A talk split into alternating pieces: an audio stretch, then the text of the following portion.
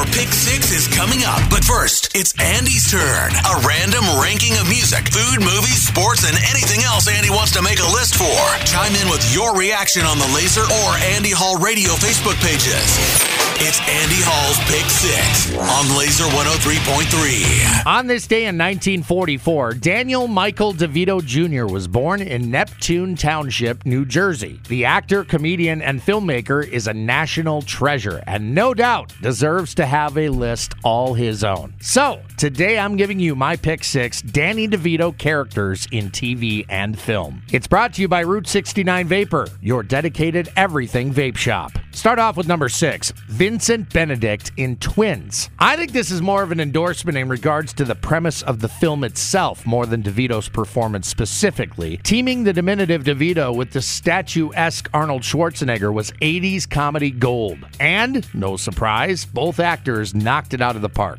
In at number five, Owen from Throw Momma from the Train. This one was DeVito's directorial debut, co starring the legendary Billy Crystal. Put those two on camera together, and magic happens, no matter how bad the movie itself is. And this one was pretty bad. Ranking number four as Phil in the animated film Hercules. Playing a half man, half goat character, DeVito's distinct delivery and mannerisms almost make you forget there's a man behind Phil. Almost. I remember this one made a killing at the box office, and then, of course, spawned a ton of Disney franchise follow ups. At number three, Harry Wormwood in Matilda. Another in a long line of films directed by DeVito. Who could forget the cruel and distant Harry Wormwood character, who, despite his best efforts, could never quite escape what was coming to him by way of Sweet Matilda, played brilliantly by Mara Wilson. Coming in at number two, as the Penguin in Batman Returns. In the role DeVito was destined to play, his iconic portrayal of Oswald Cobblepot stands up to this day as one of the actor's all time greatest achievements on the big screen. And now,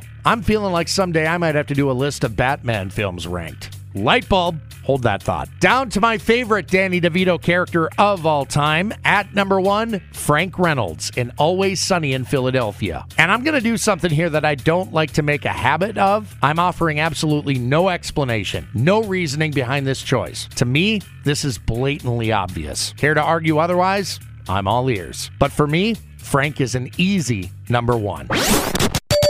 That was Andy Hall's Pick Six. Looking for your thoughts and opinions on the Laser or Andy Hall Radio Facebook pages. Stay tuned. Your Pick Six is coming at the top of the hour on Laser 103.3.